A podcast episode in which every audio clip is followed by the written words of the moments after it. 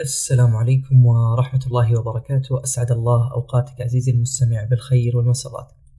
هذا بودكاست يسأل التاريخ وأنا عبد الرحمن السويد.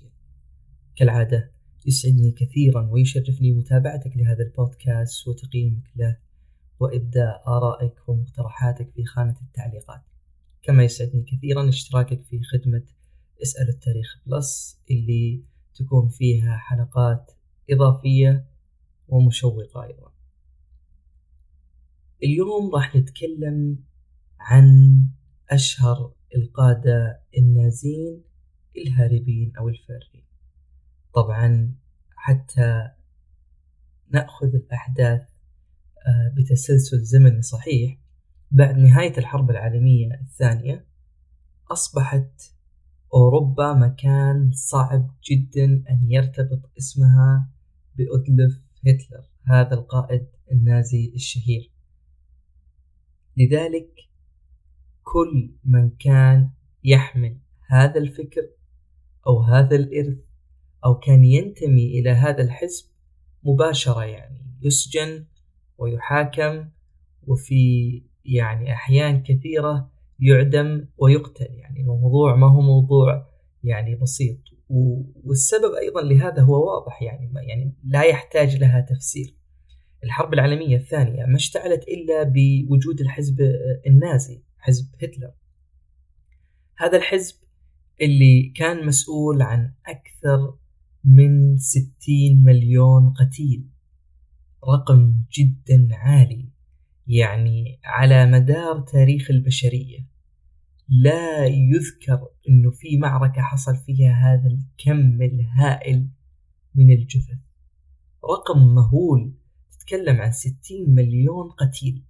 يعني هذا بدون الجرحى وبدون غيرهم. ف... ف... فأرقام جدا كبيرة أرقام مخيفة.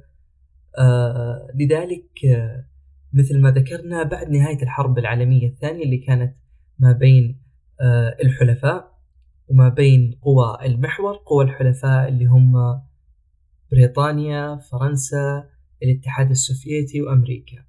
في المقابل المحور اللي هم بريط... آه، عفوا ألمانيا وإيطاليا واليابان.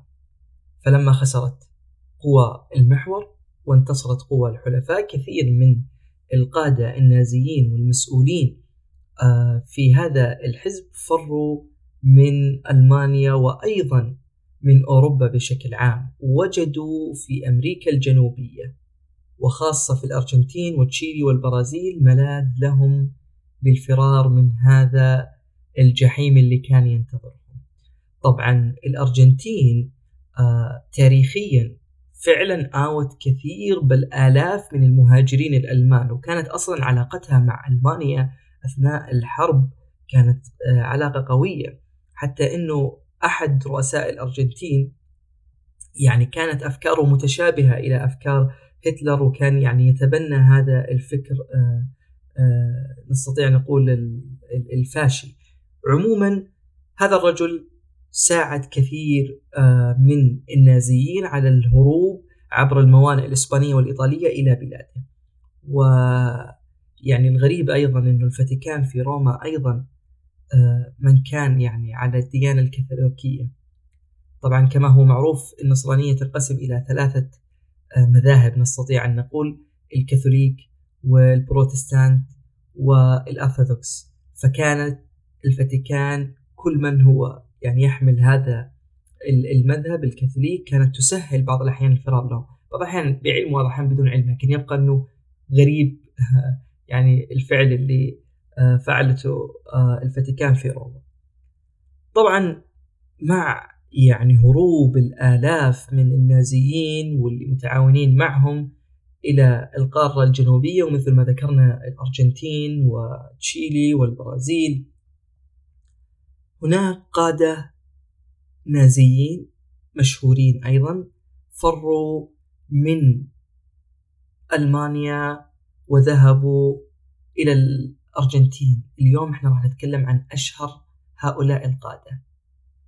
ما كان دورهم يعني في حزب هتلر وما كان يعني ما هو الدور اللي كان مناط بهم آه، في زمن هتلر وكيف فروا أول هؤلاء الفارين هو أدلوف آيخمان. هذا الرجل يعني اشتهر آه، بعد نهاية الحرب العالمية الثانية كأكثر يعني شخص مطلوب آه، من النازيين. يعني كان هذا هو الرجل المطلوب الأول آه، من بين جميع القادة النازيين اللي استطاعوا الفرار طبعا كما هو معلوم أنه هتلر ومجموعة أيضا من القادة النازيين انتحروا لما رأوا أنه خلاص يعني ألمانيا خسرت الحرب ولكن بعض القادة فروا فهذا هو آه، من ضمنهم. طبعا آيخمان هذا كان يلقب بمهندس الحل النهائي. طبعا آه، الحل النهائي يعني حتى تكون في الصورة عزيزي المستمع كانت الفكرة من الحل النهائي يعني نستطيع أن نقول هذا كان مثل المشروع آه، مثل البرنامج اللي تبنته القيادة النازية في ألمانيا وكان الهدف منه إبادة اليهود. طبعا للأمانة في تفاصيل جدا كثيرة ودقيقة جدا ويعني الموضوع يطول لكن اليوم ما ودنا صراحة أننا آه على قولتهم نتبحر أكثر ولا نستطرد أكثر ودنا أن نركز على القادة الفارين وكيف فروا وإيش اللي حصل آه لهم. لكن خلونا ناخذ استطراد بسيط يعني لا يمنع يعني لكن ما راح يعني نستفيض في هذا الموضوع بشكل جدا كبير.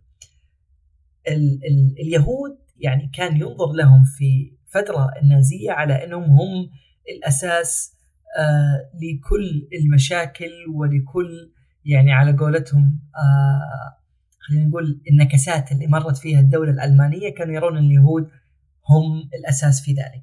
طبعا هذا الشيء أدى إلى أنه يحاولون أنهم يتخلصون من اليهود.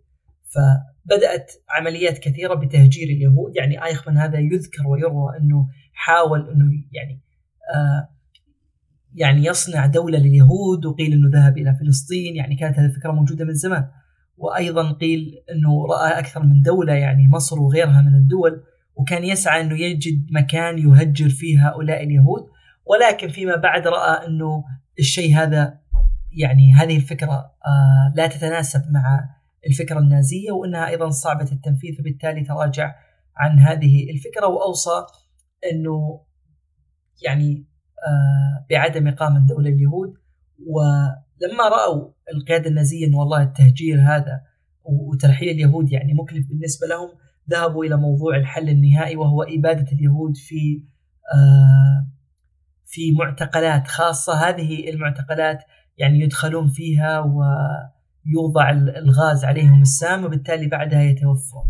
طبعا هذه المعتقلات ما كانت تفرق بين كبير وصغير. آه، رجل وامرأة كان كل من ليس له فائدة يوضع فيها.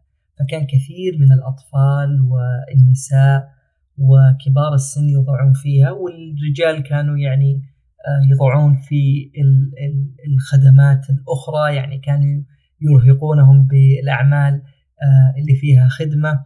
فبالتالي يعني كانوا يستفيدون من الأصحاء وعدا ذلك اللي لا يستطيعون يعملون ولا يستطيعون أنهم يشتغلون في أي آه، وظيفة معينة يستفيدون منها كانوا يرحلون إلى هذه آه، الغرف أو إلى هذه آه، نستطيع أن نقول المجمعات أو أماكن التجمع اللي يبات فيها اليهود. فكان هذا الرجل هو مهندس هذا الحل الأخير أو الحل النهائي. ف أباد كثير من اليهود وعرف بهذا الشيء.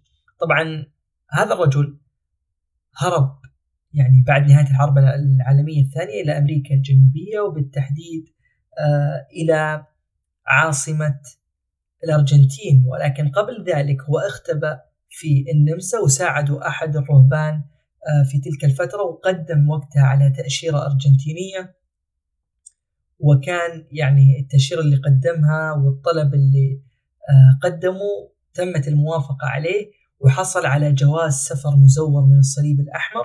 وفعلا في سنة 1950 أي يعني تقريبا بعد آه، نهاية الحرب العالمية بخمس سنوات استطاع هذا الرجل أن يغير اسمه ويكون له اسم مستعار يقال له ريكورد. وبعد ذلك عاش هذا الرجل هو وزوجته وأطفاله الأربعة. يعني آه، فترة طويلة في ضواحي العاصمة الأرجنتينية وكان يعني يعتبر في تلك الفترة من الطبقة الوسطى وحتى أنه ذكر أنه كان يعمل في مصنع سيارات للشركة المشهورة مرسيدس. ف يعني لك أن تتخيل هذه الحياة اللي عاشها أحد أشهر القادة النازيين. طبعا هذا الرجل والعجيب والملفت في قصته أنه استطاع الموساد الإسرائيلي وهو الاستخبارات الإسرائيلية أنهم يقبضون عليه في سنة 1960 يعني تقريبا بعد عشر سنوات من استقراره في الأرجنتين. وفعلا أخذوا هذا الرجل وأسروه وذهبوا به آه، إلى آه، القدس وقاموا بمحاكمته هناك. يعني محاكمة معروفة ومشهورة هذه المحاكمة استمرت إلى أربعة أشهر وفعلا حكم على هذا الرجل بالإعدام. وتم شنقه في سنة 1962 في آه، شهر مايو من يوم 31 الشخص الثاني اللي عندنا اليوم هو جوزيف منجل. هذا الرجل يعني يعتبر هو أك يعني ثاني أكثر آه، شهرة بعد آه، آيخمان. هذا الرجل كان يلقب يعني هو كان طبيب ويلقب بملاك الموت لماذا؟ لأنه قام بتجارب فظيعة جدا على السجناء في المعسكرات اللي كان يعتقل يعني يعتقل اللي كانوا النازية يعتقلون فيها اليهود وكان هذا الرجل من قوات الأمن الخاص وبعدين يعني توجه في الحرب العالمية الثانية في آه، الجبهة الشرقية اللي كانت تقابل السوفييت ولشجاعته وخدمته حصل على وقتها على الصليب الحديدي اللي كان يمنح للشجعان واللي يكون لهم خدمات يعني آه، عظيمة في في المعارك. طبعا هذا الرجل بعد ما أصيب في هذه المعركة أصبح يعني غير لائق للخدمة العسكرية فبالتالي تم تعيينه في آه، المعسكرات اللي ذكرناها. في هذه المعسكرات الرجل كان آه، طبيب فبالتالي عنده خلفية في الأمور الطبية فقام باستخدام السجناء في هذه المعسكرات وبالتحديد التوائم والنساء والمعاقين وكان يعني الرجل يختبر عليهم كل الاختبارات الطبية والتجارب الطبية اللي كان يعني آه، يريد أن يختبرها. طبعا هذا الشيء يعني في في عصرنا اليوم التجارب الطبية لها يعني يعني هذا حتى أيضا موضوع آخر، التجارب الطبية يجب أن تكون مصرحة وأيضا يجب أن يكون المشاركين فيها قابلين بمشاركه يعني في إحنا إحنا نتكلم عن أبسط الحقوق اللي الإنسان يعني يطلبها. فبالتالي طبعا في تلك المعسكرات لا يوجد يعني أي حقوق وفي العصر والعهد النازي تتكلم عن أي حقوق. فبالتالي كان يقام عليهم التجارب بدون استئذانهم.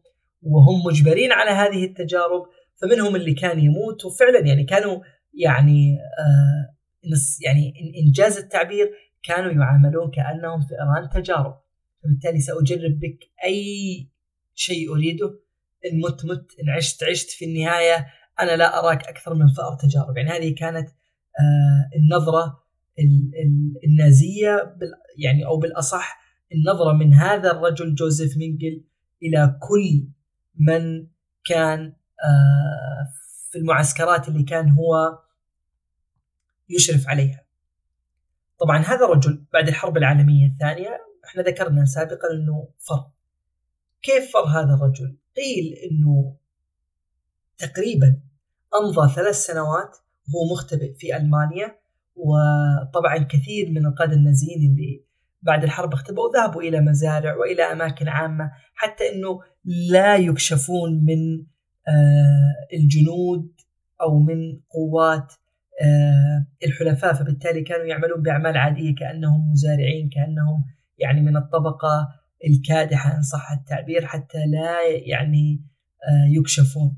المهم هذا الرجل بعد ثلاث سنوات وكان مثل ما ذكرنا مختبئ في ألمانيا استطاع بمساعدة أحد آه، نستطيع أن نقول رجال الدين الكاثوليك إنه يفر بهذا الرجل إلى إيطاليا ومن إيطاليا يذهب به إلى الأرجنتين وهناك امتلك أحد المتاجر المخصصة للمعدات الميكانيكية وتزوج امرأة يعني في في في الأرجنتين وعاش هذا الرجل يعني فترة طويلة في الأرجنتين ولكن آه، بعد ما سمع عن العملية العسكرية اللي قام بها الموساد الإسرائيلي آه، فر إلى الباراغواي ومن ثم بعد ذلك فر إلى البرازيل.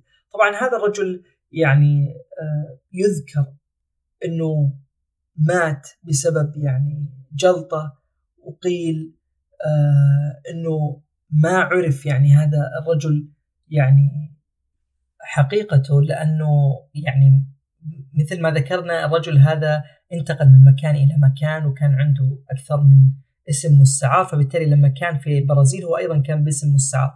فلم يعرف هذا الرجل ولكن ذكر أنه بعد سنوات وبالتحديد في سنة 1985 آه، الطب الشرعي تأكد أنه فعلا هذا الرفات آه، يعود إلى جوزيف منجل وبالتالي تم التأكد من وفاة هذا الرجل. الشخصية الثالثة اللي عندنا اليوم هو والتر روف، هذا الرجل كان أيضا من قوات الأمن الخاص بالقائد النازي أدولف هتلر. طبعا أيضا كان هذا الرجل مسؤول عن بناء وتنفيذ غرف الغاز المتنقلة اللي قدر إنه اللي قتلوا فيها قرابة المئة ألف شخص خلال الحرب العالمية الثانية. فالرجل هذا كان يعني مسؤول عن غرف الغاز هذه اللي كان يبث فيها الغاز السام. ويقتل فيها كل آه، من آه، يعني يتم آه، اختيارهم أو يتم أسرهم من القوات النازية في الحرب العالمية الثانية. طبعا هذا يعني الرجل كانت سمعته يعني جدا سيئة وكان يعني لدرجة يعني إنه كان يعني يقتل بلا سبب في كثير من مخيمات الاعتقال اللي كان يعني يتواجد فيها. فهذا الرجل يعني سمعته كانت جدا جدا يعني سيئة وعندما يعني آه، انتهت الحرب العالمية الثانية اعتقل هذا الرجل من قوات الحلفاء ولكنه استطاع انه يفر من أحد المعسكرات الاعتقال الخاصة بالقوات آه، الأمريكية وفعلا اختبى في إيطاليا وبعد ذلك ذهب إلى سوريا وعمل مستشار يعني هناك وبعد ذلك آه، رجع مرة ثانية إلى إيطاليا ثم هرب إلى الإكوادور قبل أن يستقر في آه، تشيلي في سنة 1994 طبعا هذا الرجل عمل في في في في تشيلي في عدة آه، أماكن وقيل أنه أيضا كان يتجسس لألمانيا الغربية. طبعا هو يعني كما هو معروف بعد الحرب العالمية الثانية تم تقسيم ألمانيا إلى شرقية وغربية. شرقية تكون يعني آه تقريبا للاتحاد آه السوفيتي والغربية تكون آه للغرب بحكم يعني اختلاف الفكرين اللي هو الرأسمالي والشيوعي. عموما اللي يهمنا إنه عمل كجاسوس لألمانيا الغربية.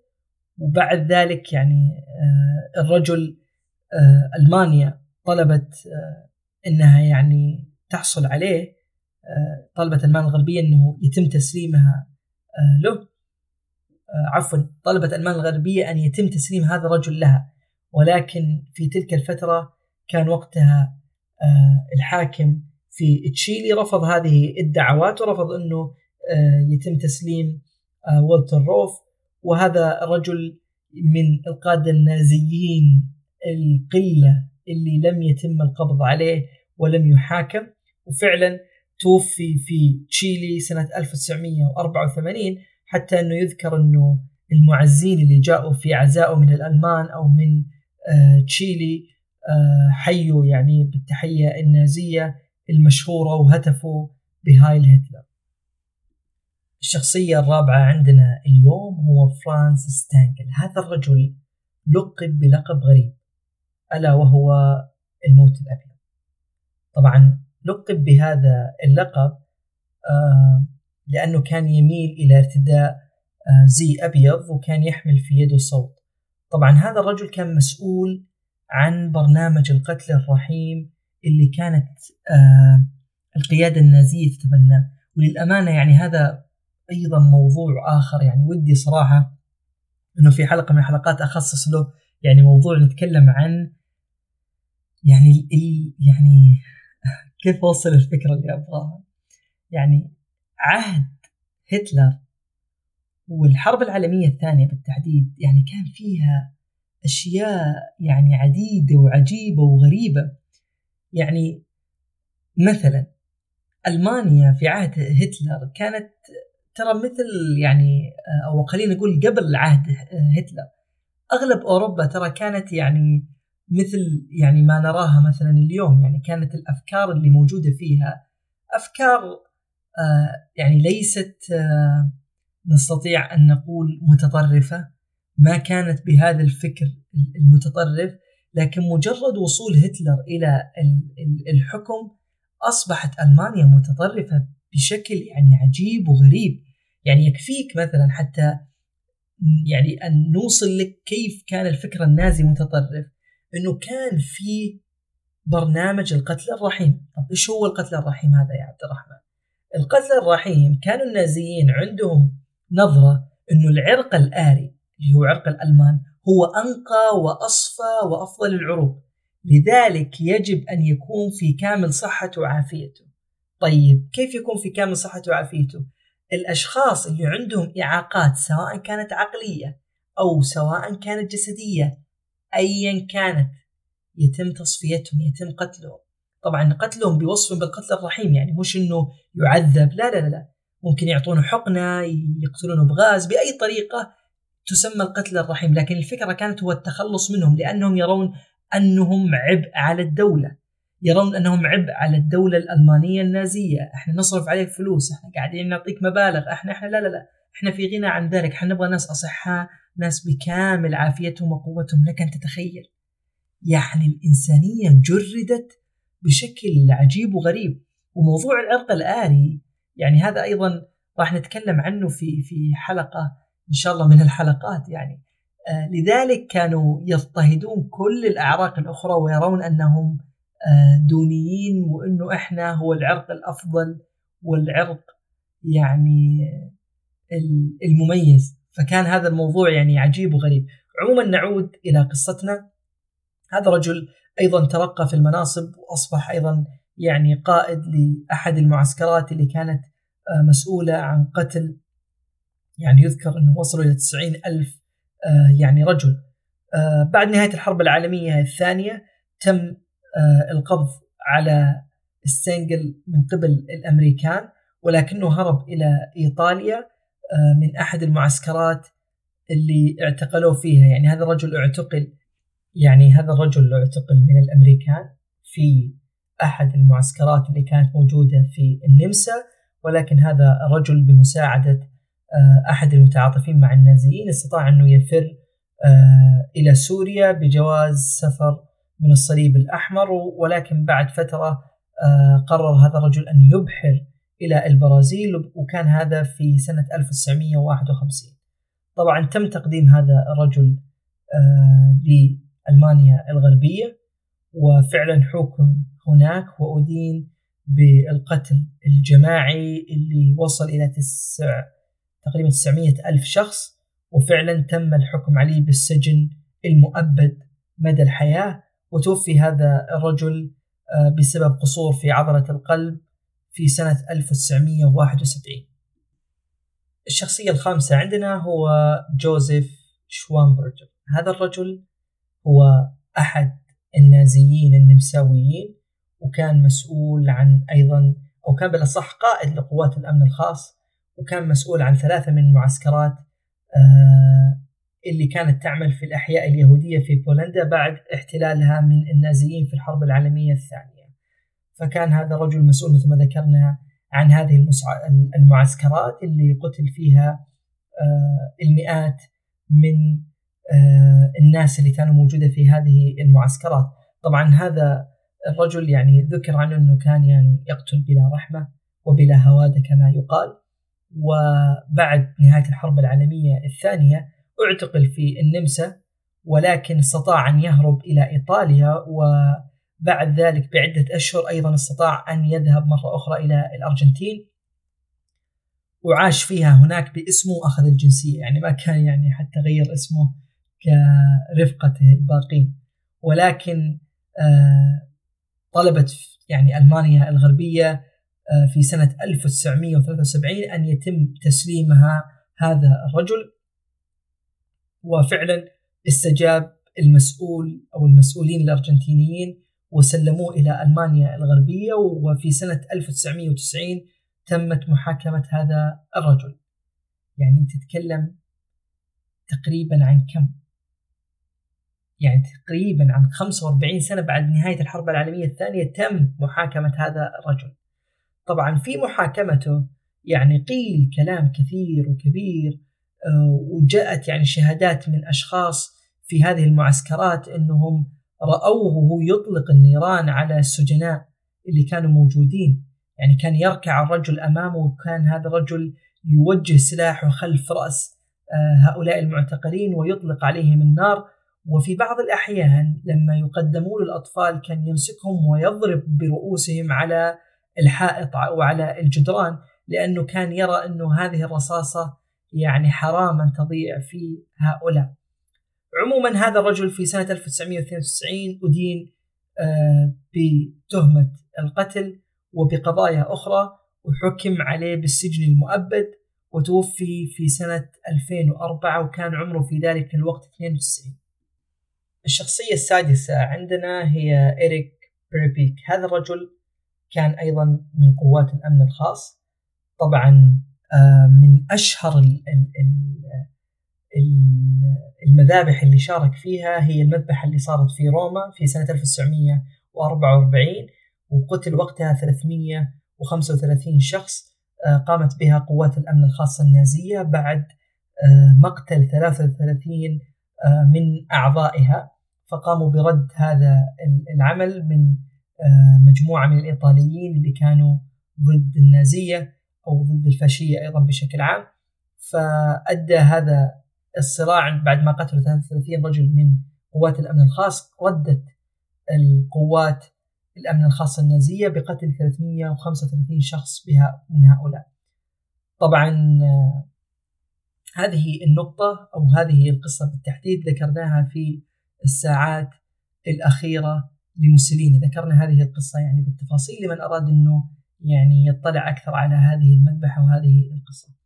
عموما آه هذا الرجل بعد يعني الحرب العالمية الثانية تم أسره أو بالأصح تم أسره يعني في نهاية الحرب العالمية الثانية وكان في أحد المعسكرات الاعتقال الخاصة بالبريطانيين ولكن في ليلة رأس السنة في سنة 1946 استطاع هذا الرجل الفرار عن طريق أنه يقطع الأسلاك الشائكة اللي كانت موجودة. وطبعا بحكم أنها رأس السنة كان أغلب الحراس يعني في حالة سكر فما كانوا يعني واعين فهرب هذا الرجل إلى الأرجنتين بجواز سفر مزور من الصليب الأحمر.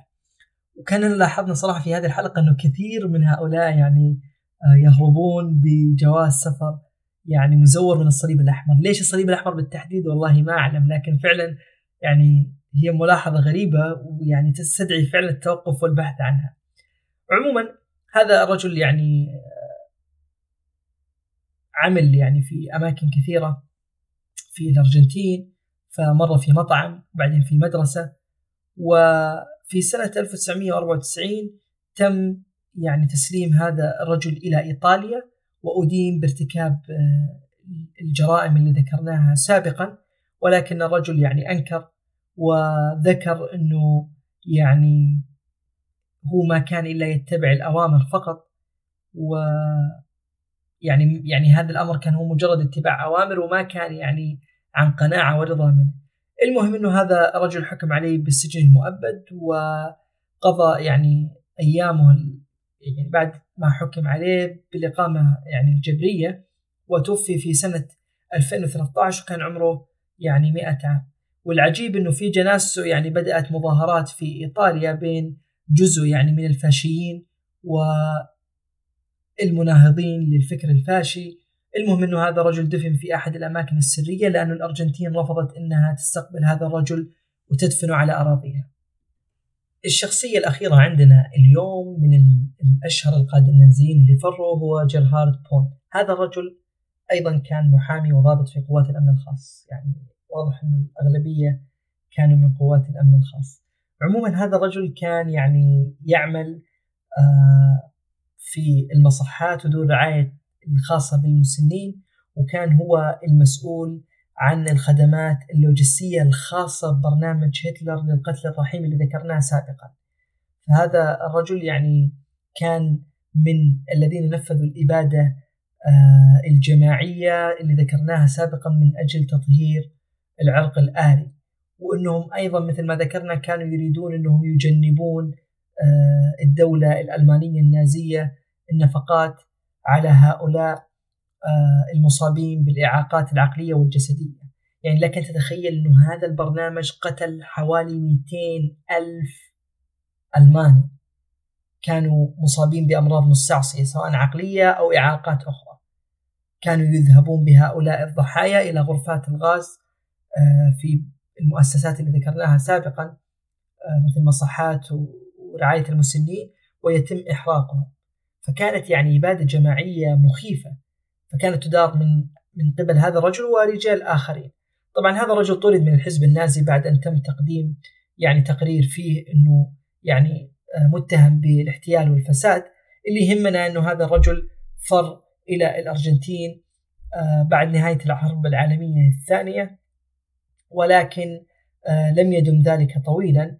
فبعد فترة تم تسليمه إلى ألمانيا وبعد ذلك تم إطلاق سراحه يعني بكفالة وهرب مرة ثانية إلى الأرجنتين. ثم أعيد مرة أخرى يعني بعد ثلاث سنوات إلى ألمانيا. ولكنه آه، يعني كان كانت حالته لا تسمح أو لا يليق أو خلينا نقول بالأصح غير لائق لأنه آه، يحاكم. فبالتالي نجا يعني لمدة 15 عام آه، أخرى يعني بحكم إنه كان غير لائق للمحاكمة ولكن توفي بعد ذلك في سنة 1981. إلى هنا عزيزي المستمع تنتهي هذه القصة وهذه الحكاية أستودعك الله الذي لا تضيع ودائعه كن بخير في أمان الله.